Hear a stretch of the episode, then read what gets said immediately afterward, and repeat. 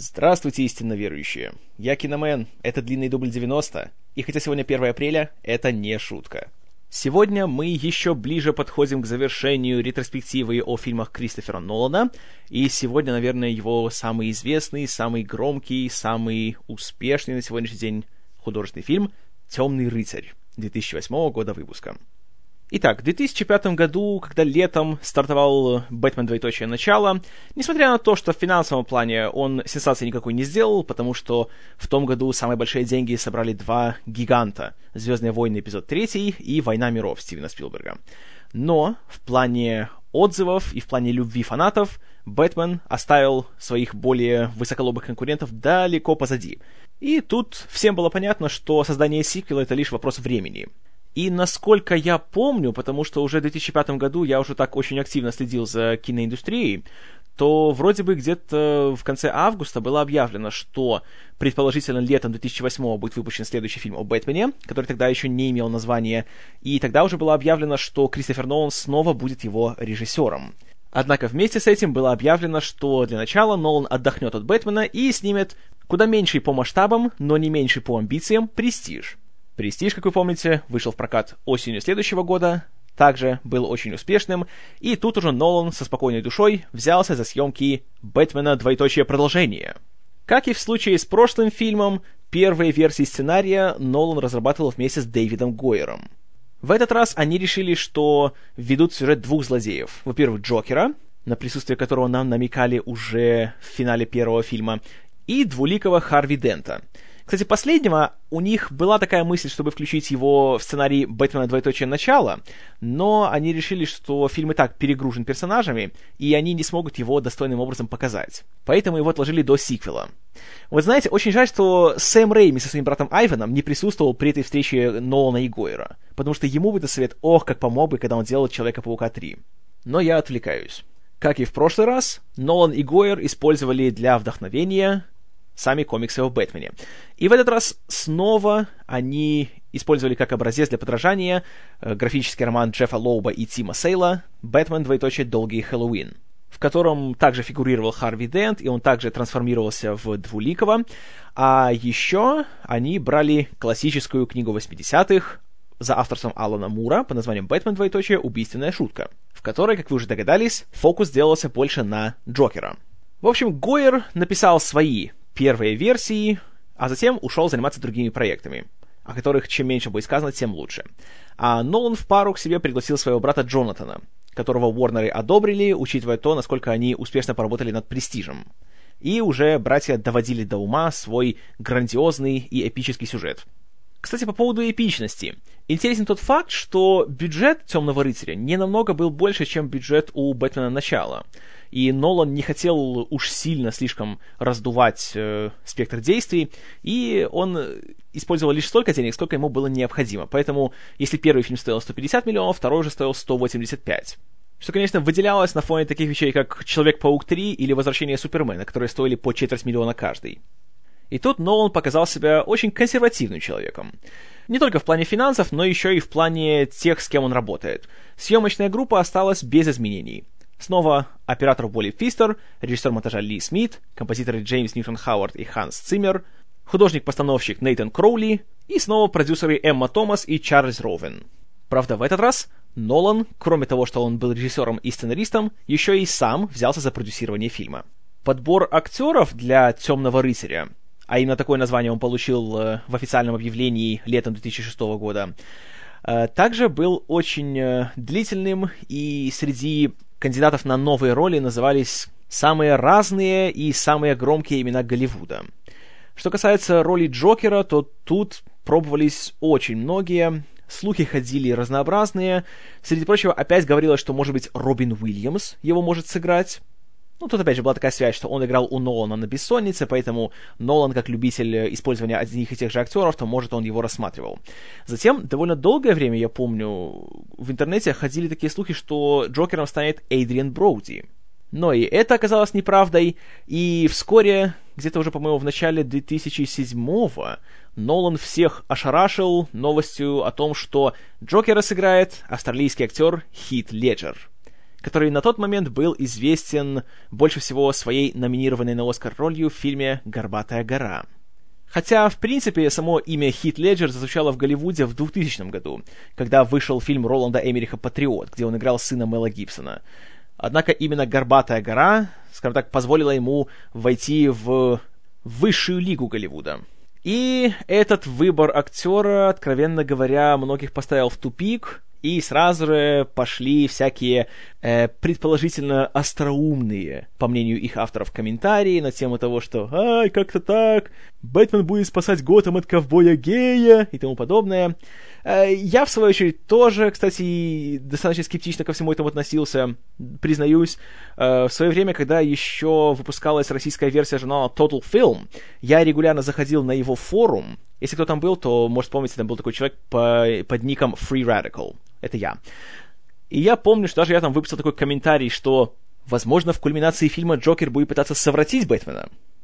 Ну, да, согласен, дурацкая фраза. В свое оправдание скажу, что мне тогда было 18. Поэтому, ну, сами понимаете. Хотя, как ни странно, эта фраза даже попала в один из номеров журнала, в раздел писем и обратной связи. Там они как-то пытались э, немножко давать выдержки из э, комментариев на форуме. Вот так вот я попал в Total Film. И после этого его закрыли. Но я снова отвлекаюсь. В общем, Джокер был найден, и об этом персонаже я сегодня еще поговорю, причем очень подробно и детально. На роль второго злодея, Двуликого, также называлось множество кандидатов.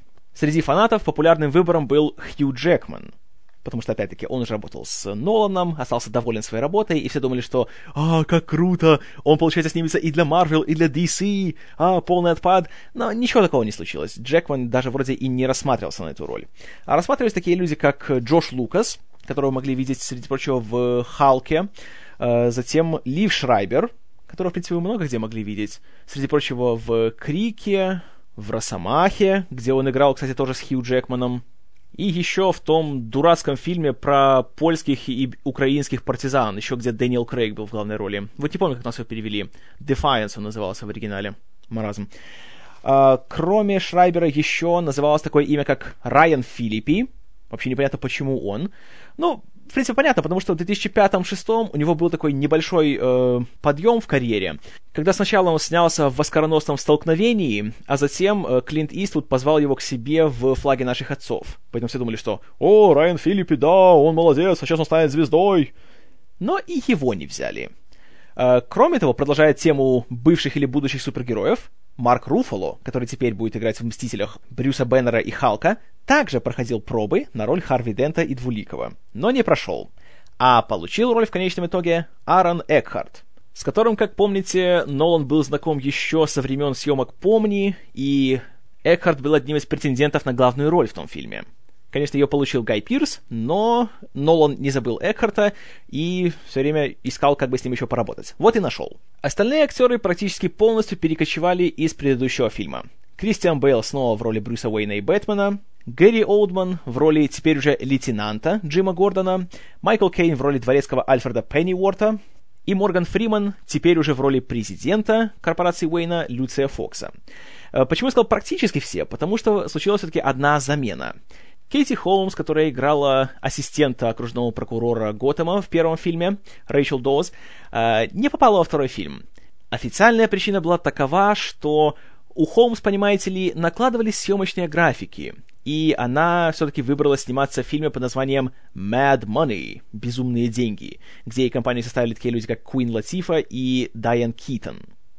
Хотя неофициально ходили другие теории, куда более, на самом деле, скептичные и реалистичные.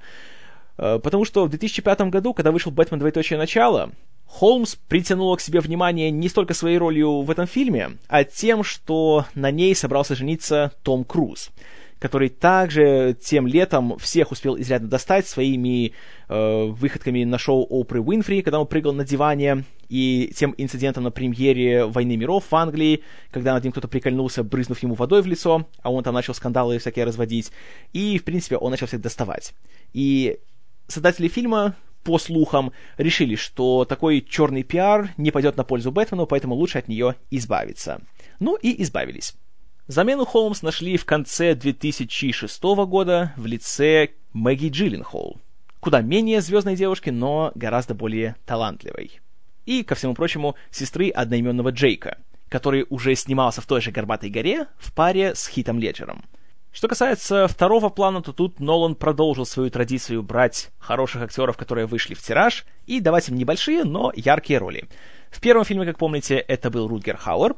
В этом же это были Эрик Робертс, брат одноименной Джулии, который сыграл нового главного мафиози Готэма, Сала Марони, который, кстати, фигурировал и в том же «Бэтмене двоеточие долгом Хэллоуине», и Энтони Майкл Холл, который лучше всего известен по некоторым фильмам Джона Хьюза из 80-х, таких как «16 свечек», «Клуб завтрак», «Ох уж это наука», а в конце 90-х он сыграл главную роль в телевизионно-сериальной адаптации книги Стивена Кинга «Мертвая зона». Холлу досталась маленькая, но очень заметная роль тележурналиста Майка Энгеля, которого в энный момент похищает Джокер. И еще в паре сцен появился другой бывший супергерой — Майкл Джай Уайт, актер и каскадер, который в 98-м пытался, правда безуспешно, запустить свою полноценную звездную карьеру, снявшись в главной роли в адаптации комикса Тода Макфарлина «Spawn», который у нас вроде бы так и назвали «Spawn». Конечно, правильнее было бы назвать его «Отродье», но это уже детали. В общем, сценарий был готов, актеры были набраны, съемочная группа набрана, все уже было хорошо. Убеждать студию в выделении большого бюджета тоже не пришлось, поэтому денег хватило, чтобы расширить географию съемок не только на Великобританию и США, как это было в предыдущем фильме, но и для того, чтобы отправиться в Гонконг для съемок нескольких очень важных, очень насыщенных экшеном сцен фильма. Однако как раз съемки в Гонконге были очень трудными в плане логистики. Местные власти очень бережно относятся к своей э, окружающей среде и очень волновались за то, чтобы съемочная группа сильно там не шумела и не загрязняла атмосферу.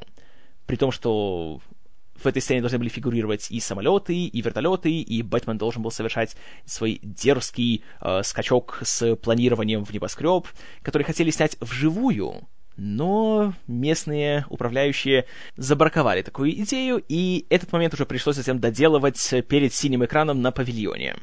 Кроме того, за то, что съемочная группа просила у жителей верхних этажей небоскребов, которые попали в кадр, э, не выключать свет на ночь, чтобы картинка была более яркая, более насыщенная, такая более стильная, на кинематографистов напали местные гринписовцы, которые говорили, что «Ах, как вы смеете так вот впустую расходовать электроэнергию» и так далее. В общем, было невесело. Но, к счастью, съемки в Гонконге продлились всего пару дней, а все остальное уже делалось либо на павильонах Великобритании, либо уже на улицах города Чикаго, который очень тепло принял съемочную группу, потому что благодаря их присутствию там было создано, если правильно помню, что-то около полутора тысяч новых рабочих мест для работы над фильмом. А учитывая то, что это был в 2007-2008 год, то есть как раз начало мирового финансового кризиса, сами понимаете, насколько э, жители и профсоюзники Чикаго были рады видеть Нолана.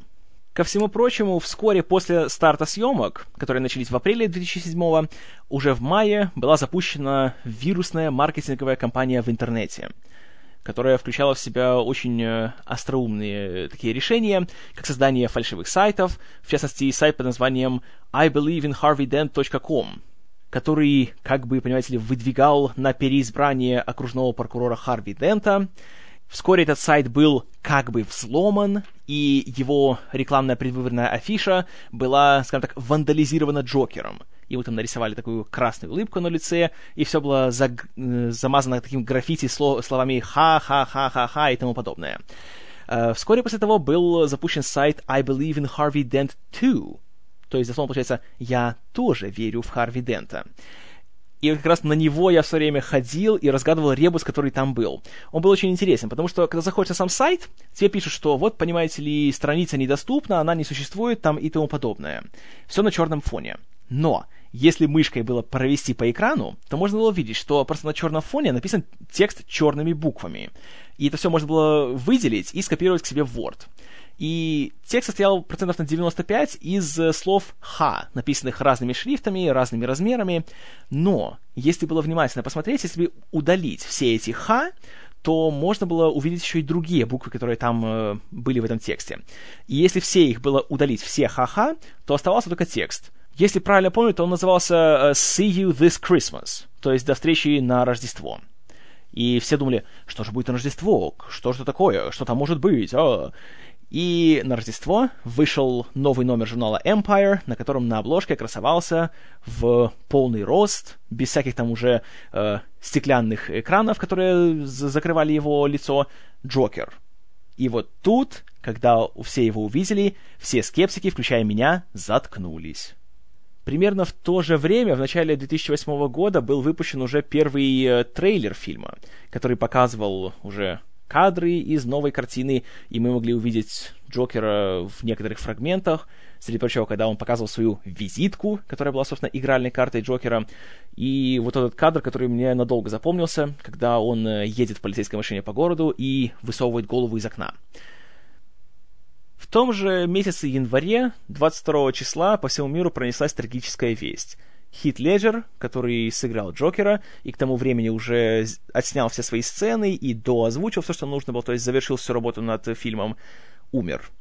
Причины его смерти были долгое время неизвестны, и в конечном итоге, если ничего не путаю, было установлено, что он просто неправильно смешал э, успокоительные и снотворные.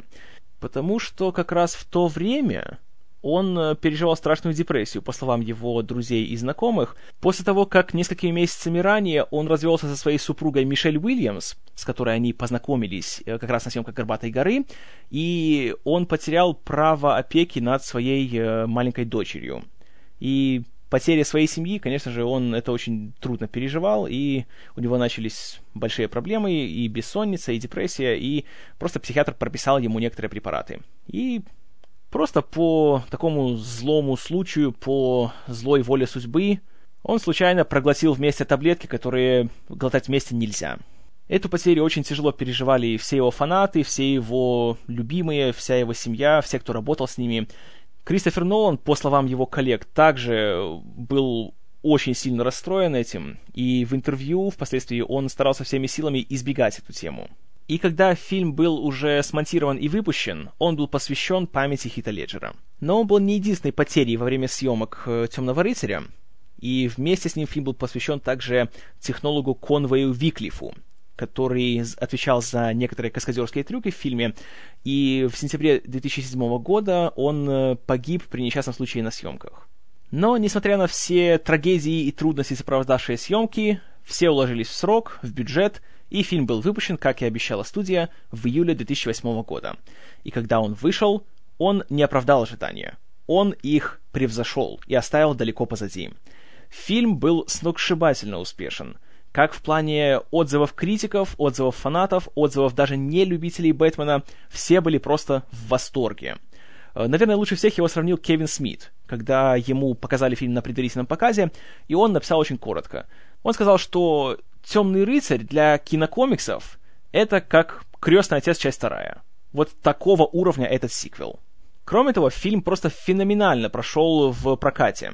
За первый уикенд только в США фильм собрал 155 миллионов долларов, поставив, во-первых, новый рекорд, а во-вторых, почти полностью окупив свой заявленный производственный бюджет. По итогам года «Темный рыцарь» стал самым кассовым фильмом в американском прокате, собрав более 530 миллионов, почти догнав рекордсмена всех времен на тот момент — «Титаник», который собрал 600. В мировом прокате фильм собрал почти такую же сумму, и общие сборы перевалили за 1 миллиард долларов. Что, напомню, в восьмом году это было еще гигантским достижением. Тогда еще не было по 5 миллиардных фильмов каждый год. Ну а в нагрузку фильм еще и получил 8 номинаций на «Оскар», из которых, правда, получил только две награды. За лучший монтаж звука и за лучшую роль второго плана. Награду здесь посмертно присудили Хиту Леджеру. В общем и целом, это был ни с чем не сравнимый успех, которого, по собственному признанию, даже создатели фильма не ожидали. Я помню, как я тем летом постоянно в интернете следил за новыми достижениями и гигантскими успехами Темного рыцаря, и все больше расстраивался от того, что я не мог его посмотреть в нормальном виде. Потому что Гродненский киновидеопрокат, будучи, конечно же, группой гениальных людей, привез к нам «Темного рыцаря» только в сентябре того года. Поэтому, сами понимаете, каким для меня титаническим трудом было сопротивление поиску спойлеров к фильму в интернете. И как мне было больно, когда я не мог ни с кем его обсудить из людей, с которыми я общался по интернету, которые уже посмотрели и писали, какой он классный, вообще полный отпад, вот это сиквел, и при этом я только мог, знаете, завистливо кусать локти. Но в сентябре таки я его посмотрел. Прекрасно помню, что это был будний день, насколько я помню, это был вторник, тогда я еще был, по-моему, на третьем курсе, как раз тогда учился во вторую смену. И сразу после занятий, которые были до восьми, я поехал на другой конец города в кинотеатр со своей э, бывшим своим объектом воздыханий. Она же была моя одногруппница, которую, кстати, тоже я подсадил на Бэтмена, к моему гигантскому удивлению и к моей гигантской заслуге. Это был самый последний сеанс, самый шумный, где больше всего всякого быдла собиралось на фильм. К моему удивлению, зал был полный, несмотря на то, что вроде Бэтмен, а знаете, традиционно супергероев никто не любит. Но даже несмотря на все это, я сидел в этом зале, и я был просто прикован к экрану. Фильм меня поглотил целиком и полностью. И эмоции, которые я ощущал, сидя, вот помню, в пятом ряду, и смотря на этот гигантский экран и на то, что в нем происходило, это меня просто обволакивало. И затем моя спутница еще очень долго умилялась тому, как я эмоционально на все реагировал, как я хватался руками за лицо, и как э, в момент появления Бэтпода из разрушенного Бэтмобиля я чуть не закричал «Да!». В общем, фильм, как сами понимаете, мне безумно понравился. Почему же так э, произошло? Почему я считаю, что этот фильм великолепен, и я всегда привожу его как аргумент не только в пользу, в принципе, супергероического кино, но и в пользу кино, которое делается за большие деньги на большой студии. Причин здесь очень много. Сразу должен сказать, что мои шоу-ноты и мои впечатления о фильме довольно-таки э, в моей голове разбросаны, все очень сумбурно, поэтому если я буду вдруг перескакивать с одной темы на другую, уже простите, пожалуйста.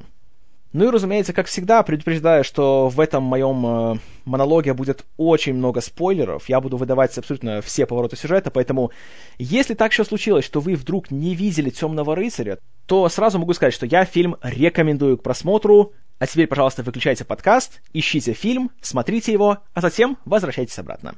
Для меня в целом «Темный рыцарь» — это тот редкий пример сиквела — вместе, допустим, с Терминатором 2, с Крестным Отцом частью 2 и еще с э, такими более мелкими примерами, э, сиквела, который во всем обошел свой оригинал. При том, что оригинал был прекраснейшим фильмом. Но Темный рыцарь, он взял все, что было хорошо в Бэтмене двоеточие начала, и умножил его еще во сто крат. И в данном случае как раз лучшее — это не враг хорошего. Фильм лучше во всем. Он э, более динамичен, он более масштабный, он более красивый, я бы сказал. Хотя, конечно, это такой очень детский комплимент. Он гораздо более приземлен. Здесь уже нет таких фантастических аспектов типа э, древнего ордена ниндзя, нету уже поездов с устройствами, которые испаряют воду и тому подобное. Здесь все предельно реалистично, насколько вообще это возможно в фильме о Бэтмене. Э, если в прошлый раз э, Нолан вдохновлялся такими вещами, как оригинальный Супермен и Бегущий по лезвию, то для Темного рыцаря он брал за основу прекрасный фильм Майкла Мана «Схватка», в котором в исполнении таких гигантов, как Аль Пачино и Роберт Де Ниро, исследовалась такая тема, как э, полицейский и грабитель — это две стороны одной медали. И такую идею братья Ноланы при написании сценария брали за основу вот этого конфликта между Бэтменом и Джокером — как помните, еще в финале прошлого фильма Гордон в последней встрече с Бэтменом говорил такую вещь, что что будем делать с нарастанием всей ситуации? Он говорит, каким еще нарастанием? Он говорит, ну, у нас пистолеты, у них автоматы, у нас бронежилеты, у них бронебойные патроны. Появился ты, а теперь вот появился этот чел, который тоже любит немножко поиграть и оставляет везде свою визитку. То есть идея такая, что если бы не было Бэтмена, то, возможно, не было бы и Джокера. И Брюс Уэйн, конечно же, он хотел вдохновить жителей Готэма на то, чтобы они набрались смелости, перестали жить в страхе, давали отпор преступности, и чтобы наконец-то появился кто-то в самой системе, кто э, начал бы вести эту борьбу. Но кроме этого, Бэтмен вдохновил еще и преступников на то, чтобы стать более извращенными, что ли, подключать больше фантазии. И так появился Джокер. Редкостный отморозок с ужасающим образом изуродованным лицом, с так называемой улыбкой из Глазго, и предпочитающий гримировать себя под какого-то адского клоуна. Мы не знаем, откуда появился Джокер. Его прошлое остается покрытым завесой тайны. И именно этого Нолан и добивался. Он всегда говорил, что для него Джокер — это абсолютное зло, которое стихийно, которое неясно откуда появилось, и оно просто практически первобытно. Оно существовало столько, сколько существует человечество. И нам не нужно знать, откуда оно появилось. Нам важно знать, что оно есть, и нужно как-то с ним бороться. И, среди прочего, поэтому Джокер каждый раз, когда кого-то собирается убить, он им рассказывает историю о том, откуда появились эти адские шрамы у него на щеках. И каждый раз история разная. И в исполнении Леджера он не выглядит как человек, он выглядит просто как демон создается впечатление, что просто у него есть какая-то сверхъестественная сила и способность манипулировать людьми, их страхами, их сознанием, их поведением, и у него абсолютно нет никаких препятствий на его пути. Хотя вроде он, знаете, он тощий, он не особенно, кажется, физически сильный, и как-то вроде он такой какой-то, ну, Ничего такого специфического, но при этом какая-то такая просто энергетика от него исходит. Даже несмотря на то, что смотришь просто на человека на экране, реально становится страшно. И в этом, конечно, заслуга Леджера гигантская. То, как он смог вот буквально перевоплотиться, и если не знать, что это Хит Леджер, никогда в жизни не скажут, что это он. Особенно если смотреть э, в оригинале. Среди прочего, его голос абсолютно неузнаваем. Потому что если вы смотрели любой другой фильм с Леджером до «Темного рыцаря», то вы помните, что у него, в принципе, натуральный голос такой довольно низкий, он почти басом говорит, и он такой, знаете, очень э, мужественный всегда. А здесь у него голос получился гораздо выше по тембру, и он такой какой-то более вкрадчивый, что ли, более, в самом страшном смысле слова, игривый какой-то, такой... Э, вот его очень трудно забыть и выбросить э, из памяти.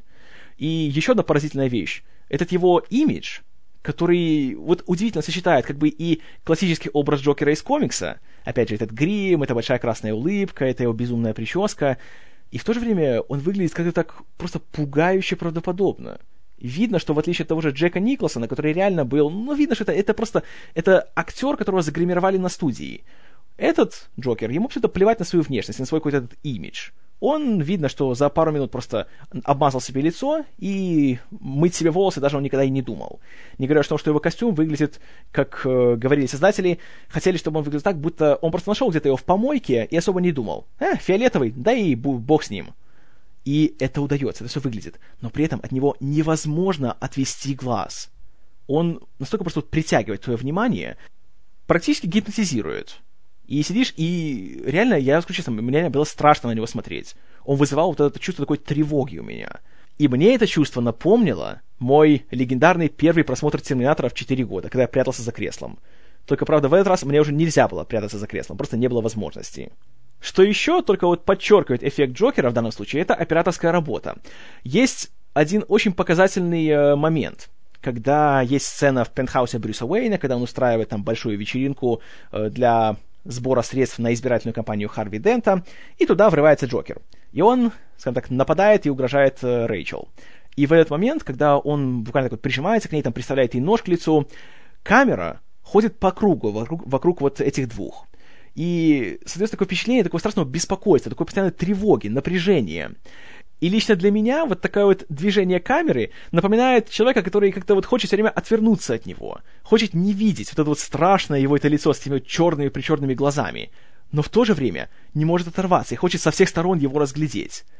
Потрясающий эффект и очень-очень передает вот именно эмоции этой сцены. Но Джокер не был бы и наполовину таким эффектным, если бы просто его так хорошо сыграл Леджер, но у него не было бы настолько грамотного, настолько глубокого и по-настоящему заставляющего думать сценария.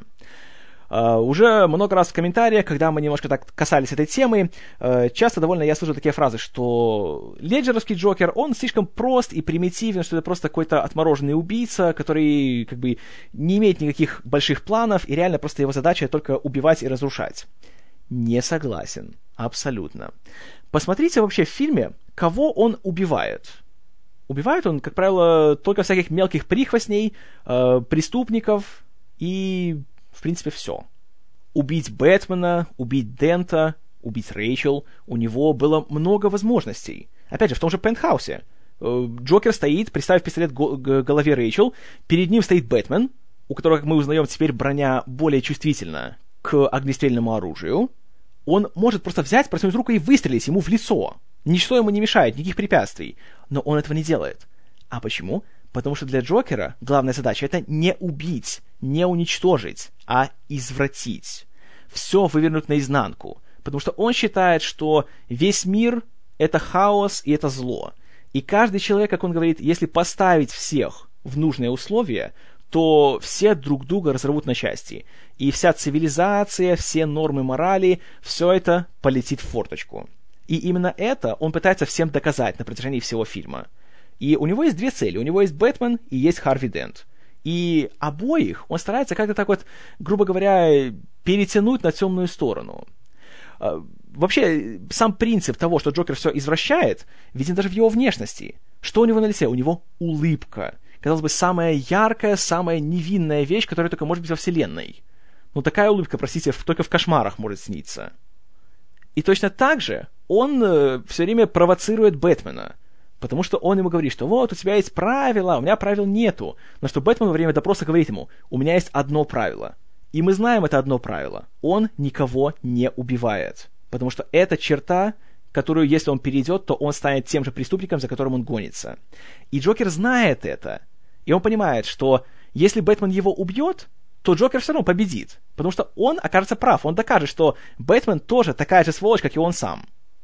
И, казалось бы, это простейшая вещь, но она сильнее всех бэтменовских гаджетов.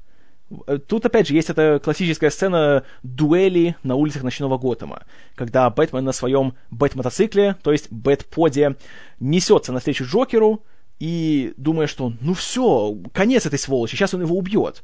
А Джокер идет и говорит буквально, давай, давай, вали меня, я хочу этого, давай, ударь меня, сделай это. Он реально провоцирует его. Потому что Джокер, во-первых, он и садист, и мазохист – и боль для него не является чем-то, чего он боится. Он ее приветствует. Он раздает ее, и он также охотно ее получает. Это ему никак не, не помешает. Это его не остановит. И Бэтмен сам видит, что Джокер как каменная стена. И если он продолжит свой ход, если он его сейчас убьет, если он собьет его на своем этом мотоцикле или расстреляет, то моральная победа все же будет за Джокером. И поэтому Бэтмен проигрывает в данном случае. А Джокер же эту его слабость бессовестно эксплуатирует на протяжении всего фильма. Ну и я уж не говорю о такой банальности, как то, что Джокер и Бэтмен, по сути, это один и тот же персонаж. Это как две крайние точки на одном спектре. Только Бэтмен как бы на стороне добра, а Джокер на стороне зла. И, кстати, довольно интересно, что э, у Бэтмена ключевой цвет черный, а у Джокера белый. И то, что, по сути, если бы у Бэтмена не было своих принципов, то он был бы таким же, как Джокер. Что же касается самого Бэтмена и Брюса Уэйна, то в «Темном рыцаре» он э, проходит через э, такой классический ход, как э, супергерой решает, что он не хочет больше быть супергероем. Это сюжет, который мы видим во многих вторых частях подобных историй. Например, в «Супермене 2» Супермен также решал, что все, он хочет жить только как Кларк Кент, и он не хочет больше спасать мир. В «Человеке-пауке 2» Питер Паркер тоже решал, что все, хватит этого паука, он хочет жить своей нормальной жизнью. И точно так же думает Брюс Уэйн – Потому что прошло уже, как говорят, около двух лет между первым и вторым фильмом. Готэм изменился, как внешне, так и внутренне. Преступность уже не царит на улицах. Благодаря, среди прочего, Бэтмену появился Харви Дент, который своей мощной рукой борется с преступностью и никого не боится. И вроде бы Бэтмен сделал свое дело, ради которого он все это затевал. Он дал новую надежду Готэму. И можно уходить уже на покой. Кроме того, еще вот интересный момент, который мне очень нравится. Когда в финале первого фильма Рэйчел узнает, кто такой Бэтмен и кто такой Брюс Уэйн, и что он все-таки не такой придурок, каким она его считала, и она видит, что все-таки он, знаете ли, прилагает усилия к исправлению ситуации, но при этом она не вешается ему на шею и не клянется ему в любви до гроба. И вот это, как раз, на мой взгляд, самый реалистичный, самый разумный выход, который может быть в такой ситуации. Потому что все-таки, знаете, если узнаешь, что твой любимый человек одевается по ночам в летучую мышь и ездит избивать преступников, это не то, чтобы наводит на какие-то очень романтические мысли. И, разумеется, о каких-то серьезных отношениях с ним, и я уж не говорю о браке, там, заведении семьи, речи быть и не может. Поэтому для нее, конечно же, Брюс все еще остается далеко не идеальным кандидатом для устройства своей личной жизни. И в конце она ему говорит, что когда Готэма не будет нужен Бэтмен, тогда они будут вместе. То есть у Брюса еще дополнительный стимул есть со всем этим завязывать. Но вот не задача. Харви Дент, новый окружной прокурор, с которым работает Рэйчел, который во многом появился благодаря тому, что делает Брюс Уэйн и Бэтмен, он оказывается новым объектом воздыханий Рэйчел. И вот уже она его по-настоящему любит, и она готова выйти за него замуж и жить с ним счастливо. Вроде бы такой типичный мыльно-оперный сюжет, такой любовный треугольник, но при этом, вот, опять же, в руках братьев Ноланов он смотрится как-то свежо. Он как будто обретает второе дыхание. И не хочется закатывать глаза и проматывать эти сцены. А они ничуть не менее интересны, чем остальные. Потому что как раз Рэйчел в этом фильме, она выступает не просто э, возлюбленной главного героя, который нужно спасать, а как раз она выступает главным стимулом для обоих мужчин в их деле. Ради нее и ради того, во что она верит и к чему она стремится, они и идут на те дерзкие поступки, на которые они идут. И тут нельзя не отметить все-таки Мэгги Джилленхол. Она в этой роли, на мой взгляд, просто идеальна. Потому что была бы Кейти Холмс, она бы такое не сыграла. Она просто не справилась бы с таким материалом. А Джилленхол, она, во-первых, выглядит, на мой взгляд, идеально для такой роли.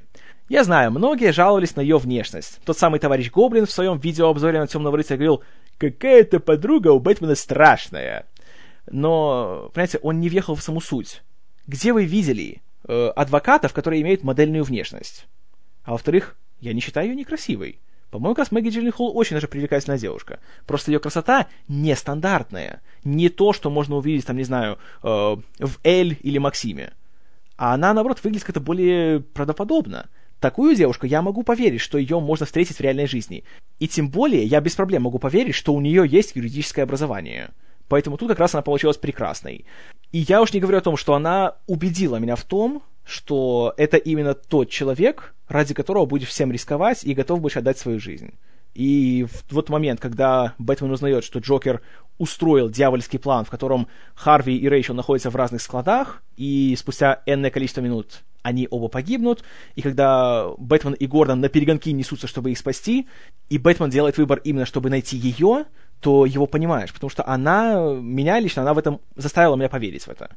И я реально сидел, я переживал за это все. И я надеялся, что все, они все успеют, что все будет хорошо.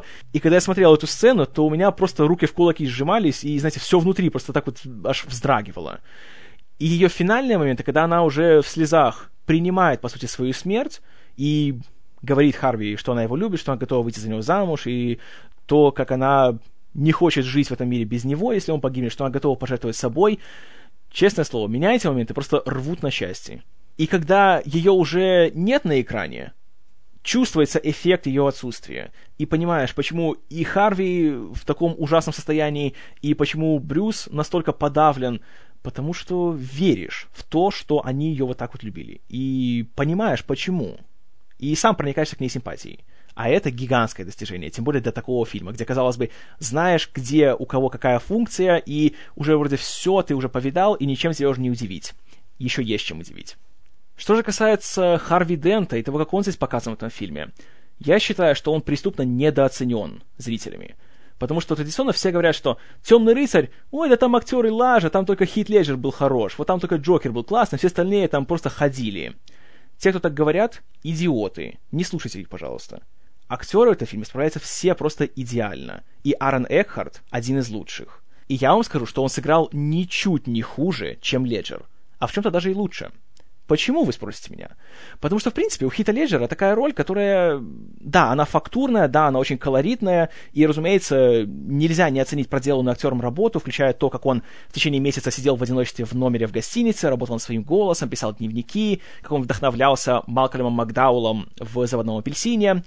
И все это хорошо, но у его героя нет никакого пути, нет никакой трансформации – он просто, вот он такой есть, понимаете, он фактурный, да, он впечатляет, да, но он какой был в начале, такой остается в конце.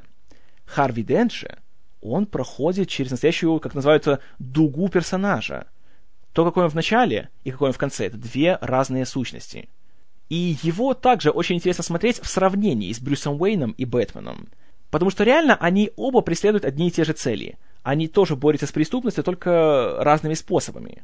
Брюс это делает в образе Бэтмена, скажем так, неформально, неофициально и самовольно. Харви же делает то же самое, только уже в рамках закона, в рамках системы. Но и у него, как мы видим, есть такие склонности к тому, чтобы пойти дальше, чтобы не ограничиваться правилами, чтобы перейти грани дозволенного. почему он и испытывает такой большой интерес к Бэтмену и так хочет с ним встретиться. И тут, конечно же, в дело вступает его классическая монета, его этот атрибут, с помощью которого он решает судьбы своих жертв уже в будущем. Правда, здесь мы видим поразительную вещь, что на самом деле у этой монеты одинаковая сторона. И реально он просто играет на публику, он делает вид, что он весь такой рискованный, и он предоставляет э, выбор судьбе. На самом-то деле мы видим, что он полностью на стороне добра. Он, как его называют, белый рыцарь Готэма. Но при этом он импульсивен – он вспыльчив, он податлив таким вот стихийным действием. И если поставить его в нужные обстоятельства, то он будет действовать уже не по уму, а по своим эмоциям. И Джокер это видит. И, среди прочего, в сцене, когда хоронят комиссара полиции, которого фамилия Лоуб, в честь Джеффа Лоуба, автора того самого долгого Хэллоуина, мы видим, как Харви реагирует на действия, которые организует Джокер, и как он увозит одного из его приспешников куда-то в какой-то далекий переулок и угрожает э, ему пистолетом и говорит, что, мол, вот, эта монета решит твою участь. И явно Джокер знает об этом, и он это эксплуатирует. Плюс, уже тут возникает вопрос, что если он весь такой уверенный и добрый, зачем ему монета? Зачем нужны две стороны, если они одинаковые? И тут, конечно же, происходит тот самый судьбоносный инцидент, когда половина его организма получает страшнейшие травмы. В данном случае это происходит от того, что он пролежал несколько минут в луже с маслом, и когда Бэтмен вытянул его из склада, произошел взрыв, и он, по сути, загорелся со своей левой половины. И таким образом это не только покалечило его и, по сути, привело к его безвременной кончине, но еще и отразилось на его сознании. И, что символично, Одна сторона монеты тоже обгорела, и теперь уже эта монета на самом деле судьбоносная. И ко всему прочему, Харви — это живая иллюстрация слов Брюса о том, что человека можно уничтожить, человека можно как-то подкупить и извратить.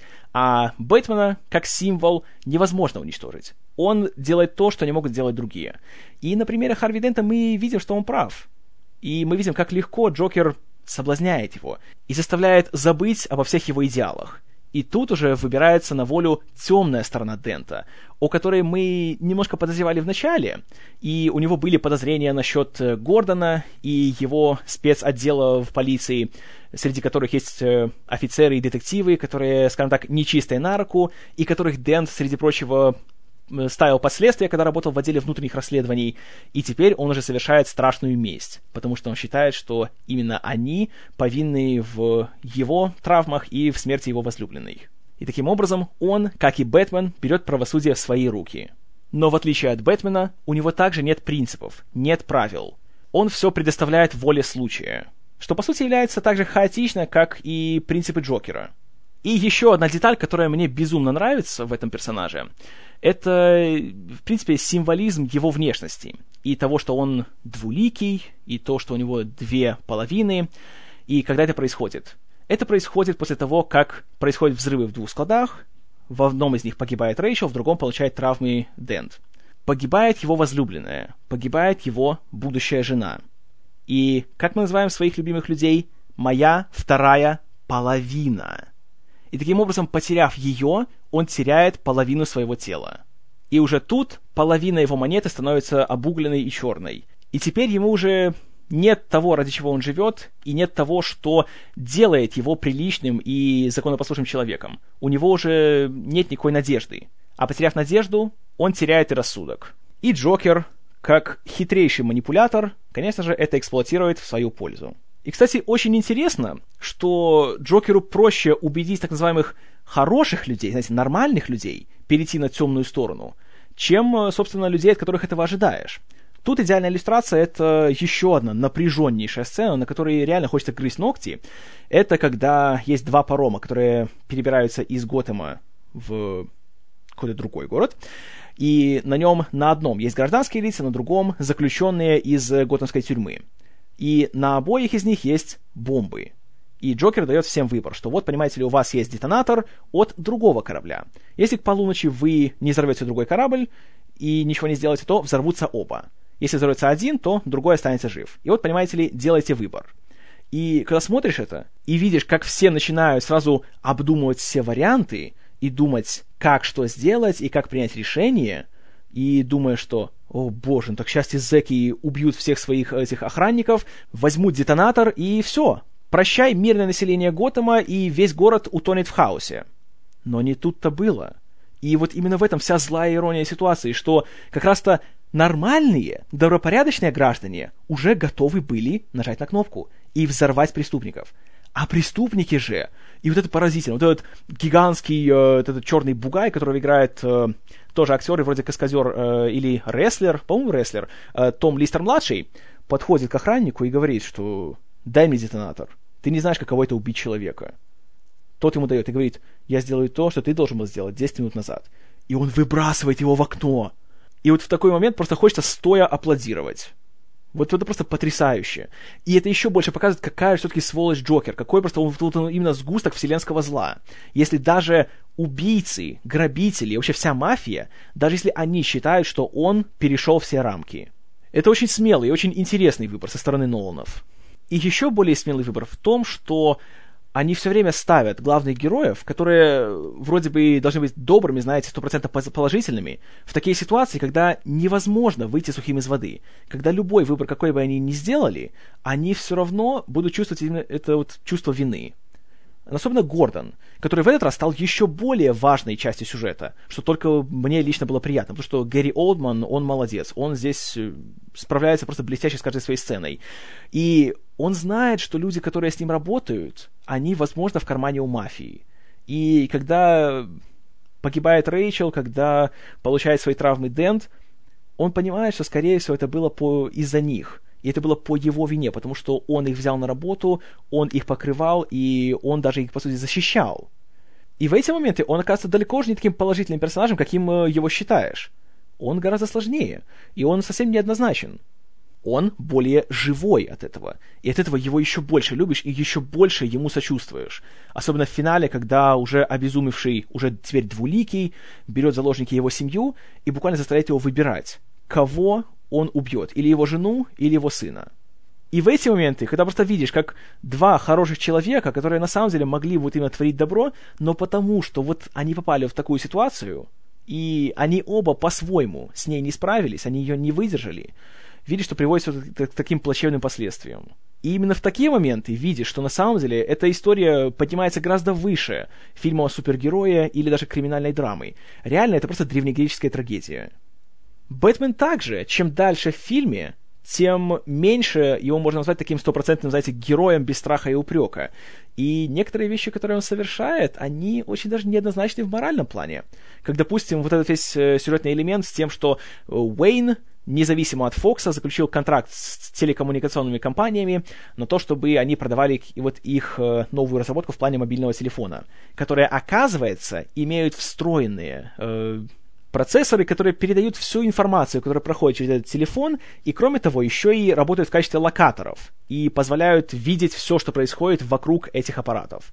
И тут, конечно, многие видели, я считаю обоснованно, э, параллели с тем, как э, в современных США во время войны с террором был введен так называемый Patriot Act, то есть э, указ о патриотах, или указ патриот в кавычках, согласно которому американские спецслужбы э, и правительственные органы, если у них есть на то какие-то основания или подозрения, что вот ты можешь как-то быть связан с террористической активностью, то они имеют право прослушивать твой телефон, просматривать твою электронную почту, э, получать доступ к твоим личным данным и так далее и тому подобное. И, по сути, то же самое делает Бэтмен, чтобы остановить Джокера в финале. И Фокс ему так и говорит, что это аморально, это неэтично, так нельзя делать. И мне трудно представить человека, который не согласится с ним в этом случае. Потому что реально то, что делает Бэтмен, это неправильно. Но именно поэтому он, осознавая, что если он один будет это делать, то есть шанс того, что он будет этим злоупотреблять, и в конечном итоге он также станет на другую сторону закона. Он доверяет это Фоксу, человеку, который, скажем так, куда более морально устойчив, чем Бэтмен, и только на один раз. Да, конечно, это такой э, идеализированный финал для этой истории, но уже сам факт того, что Брюс Уэйн делал это на протяжении долгого времени, причем еще до того, как Джокер стал такой гигантской угрозой, это говорит о том, что, знаете ли, не так-то чист этот наш Бэтмен. И тот факт, что после этого Фокс говорит, что все, он уходит из компании, потому что он чувствует, что его, по сути, предали. Это тоже говорит о многом. Потому что, как помните, в первом фильме Фокс был стопроцентным сторонником Уэйна и, следовательно, Бэтмена делал все, что тут хотел, и как-то не задавал вопросов. А теперь мы видим, что все-таки у него тоже есть пределы. И Брюс Уэйн их перешел. И теперь уже у этого Джеймса Бонда не будет своего Кью. Кстати, к вопросу о Джеймсе Бонде. Э, Темный рыцарь продолжает э, показывать нам, что Кристофер Нолан большой поклонник фильмов об агенте 007. Начиная с стилизованного кадра, где появляется логотип Бэтмена. В предыдущем фильме он был сформирован из э, гигантской стаи летучих мышей, на фоне которых формировался из них же этот новый, очень такой прямолинейный логотип. И это было тематически связано с фильмом, потому что это напоминало нам о той стае летучих мышей, которая напала на Брюса. Во втором фильме уже мы видим гигантский взрыв, из которого на нас так вот летит логотип Бэтмена. Что, знаете, лично мне напоминает э, то, что в начале фильмов о Джеймсе Бонде. Это дуло пистолета, которое движется по экрану и говорит нам, что это фильм о Джеймсе Бонде. И интересно, будет ли такая вещь в третьем фильме о Бэтмене? Я думаю, что будет. Ну и еще момент, который нельзя не заметить, и нельзя не сказать, что это дань уважения Джеймсу Бонду, а именно шаровой молнии. Когда Бэтмен отправляется в Гонконг для своей дерзкой миссии, как он выбирается из небоскреба, который вроде уже окружила полиция, и ему некуда идти? Он выпускает на воздух э, сигнальный воздушный шар, который затем подбирает самолет и таким образом цепляет Бэтмена, и он улетает. И когда Фокс ему это предлагает, он говорит, что в 60-х ЦРУ разработали технологию под названием «Операция Небесный Крюк» Operation Skyhook.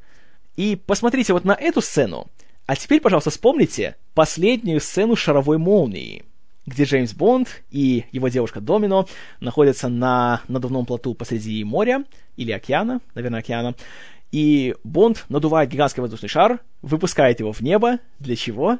А для того, чтобы дать сигнал самолету, который тут же прилетает и цепляет этот трос, и они оба улетают. Совпадение? Я так не думаю. Ну и, конечно же, один из моих любимейших моментов фильма, когда во время супер напряженной и захватывающей погони по Готэму Бэтмобиль ловит заряд из базуки и оказывается уже все, недееспособным. Но не тут-то было. Не, знаете, Бэтмена так легко не возьмешь.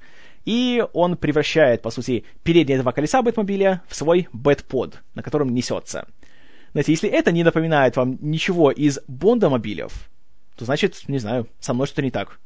И повторюсь, этот момент просто нечто. Я каждый раз вздрагиваю на нем, хотя я знаю, что произойдет, но просто, знаете, такой детский восторг он меня вызывает. А это ох, как дорого стоит. Окончательным ударом, который отправляет зрителя в нокаут, по крайней мере, отправил меня, была развязка фильма. Завершение конфликта Бэтмена с Джокером и с Двуликим — и тут как раз все было просто ошеломительно. И поразительно то, что это супергеройский фильм от большой студии с гигантским бюджетом, который не завершается гигантской дракой между героем и злодеем. И реально их, их физическая потасовка, по сути, просто это отвлекающий маневр.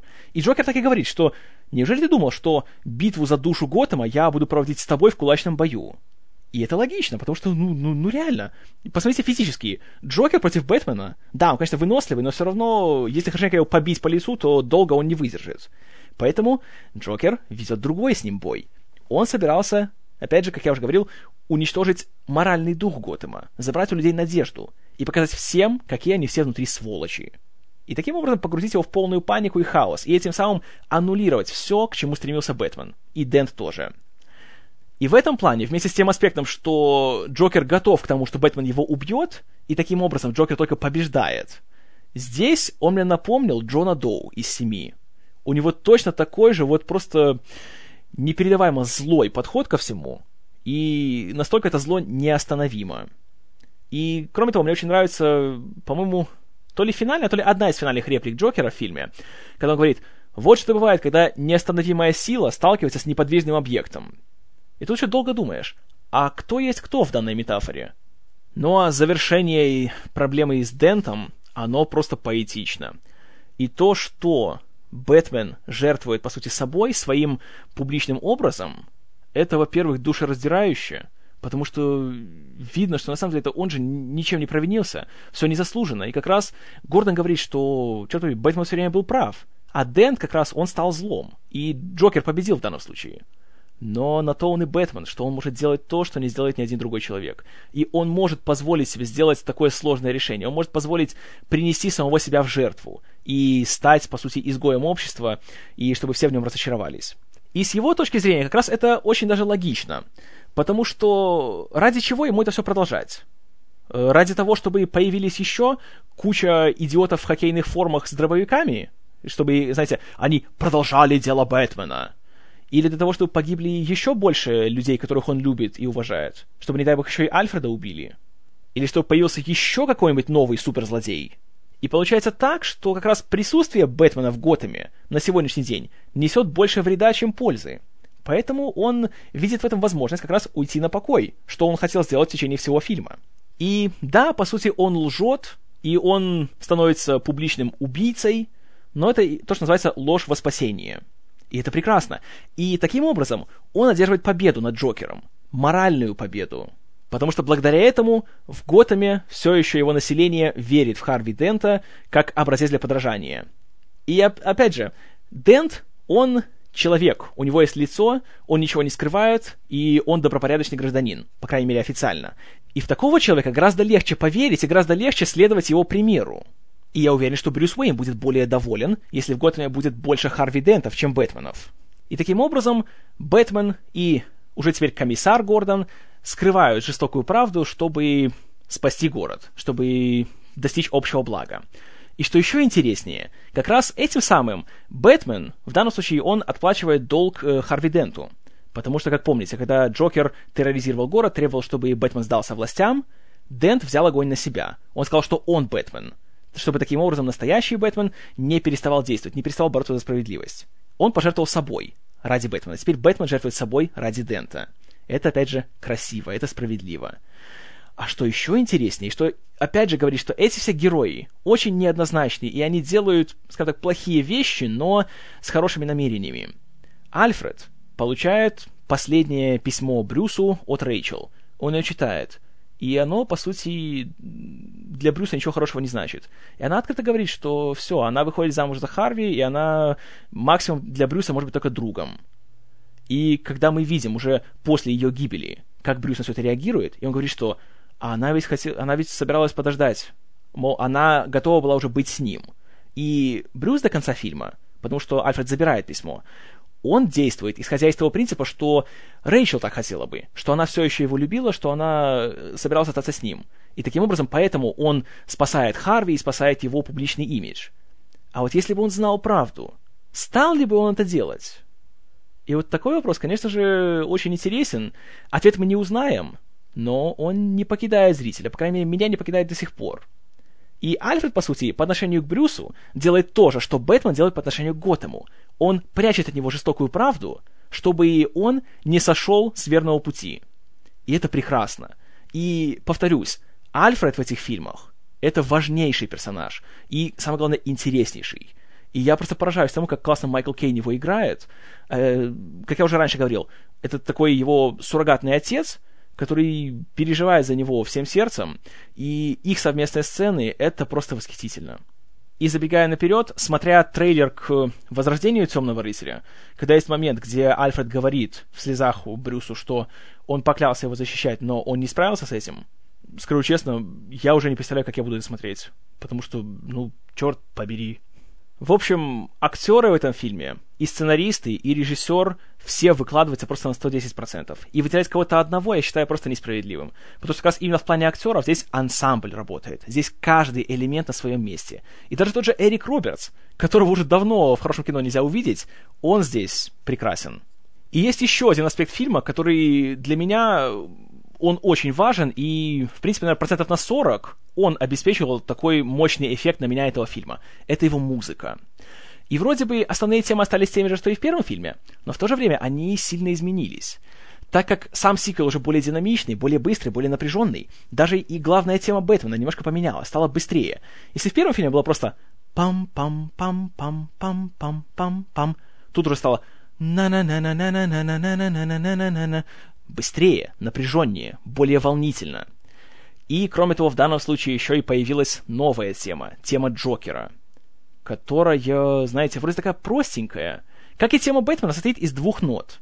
Правда, они теперь не, не перескакивают, а просто переливаются одна в другую, сыгранные они на виолончели. И просто такой протяжный звук идет, и он, знаете, так просто забирается к тебе под кожу, и сидишь, ты просто так начинаешь ерзать в сиденье, и чувствуешь себя так, так, даже так неудобно и неловко и некомфортно. Как раз идеальный период состояния, которое, наверное, вызывает Джокер у тех, кто вокруг него. И интересны многие эксперименты, которые проводил Ханс Циммер, когда писал тему Джокера он, среди прочего, даже брал бритву и водил ей по струнам, чтобы получить такое вот э, очень э, жесткое, такое как будто расстроенное звучание. Потому что так как Джокер, он хаотичен, он анархист, то, следовательно, и звучание должно быть хаотичным, абсолютно не музыкальным, таким, не таким, которое можно как-то, знаете, вспомнить, там, напеть и тому подобное. И я считаю, получилось прекрасно. И музыка, она идеально создает состояние фильма, его настроение. Но при этом она не манипулирует зрителем. Например, вот в этой гигантской погоне, которая происходит ночью в Готэме, музыки почти нету. Есть только звук, за который фильм получил свой Оскар. И заслуженно. Вообще, что касается Оскаров, я считаю, что это была просто профанация. Потому что, да, 8 номинаций это круто, это очень хорошо, но 7 из них э, технические. Который проиграл, во-первых, Бенджамину Баттону, ну тут не поспоришь, там все было заслужено, а во-вторых, прости господи, миллионеру из трущоб. Операторская работа, монтаж, музыка. Кстати, за музыку «Темного рыцаря» даже не номинировали на Оскар. Это просто преступление. И они посчитали, что «Миллионер Сачоп» лучше этого всего. Извините, нет, не лучше. Ни в коей мере. И, в принципе, я считаю, что то, что «Темного рыцаря» стали без серьезных номинаций, таких как лучший фильм, режиссура, сценарий, это очень-очень несправедливо, потому что реально он этого заслужил. Для меня, на самом деле, это и есть лучший фильм 2008 года. И один из лучших фильмов прошлого десятилетия. Это шедевральный фильм, как в рамках своего жанра, так и вне этих рамок. Он прекрасен от начала и до конца. Конечно, он не идеален. Есть некоторые, ну, скажем так, проблемы. Есть некоторые такие штампованные моменты. Например, этот э, спецназовец, который едет вместе с человеком в маске, который оказывается Гордоном, этом фургоне и кричит клишированные реплики из экшн-фильмов, типа «Вызывайте подмогу! Нужна помощь с воздуха!» или «Эй, я на такое не подписывался!» или «О, да, молодцы! Давай, жахни!» Это, конечно, раздражает. Но, к счастью, их очень мало, и они не отвлекают от общего действия. И, конечно, в сюжете есть некоторые логические дыры. Моя любимая — это как раз то, что происходит в конце этой вечеринки, которая происходит в пентхаусе у Брюса. После того, как э, Джокер выбрасывает Рэйчел из окна, Бэтмен за ней бросается и спасает ее. И они все, вроде уже живые, лежат на чем-то такси, и сцена сразу переходит на следующий день. И думаешь, а, а что было дальше? То есть что, получается, Бэтмен просто встал и пошел обратно в здание?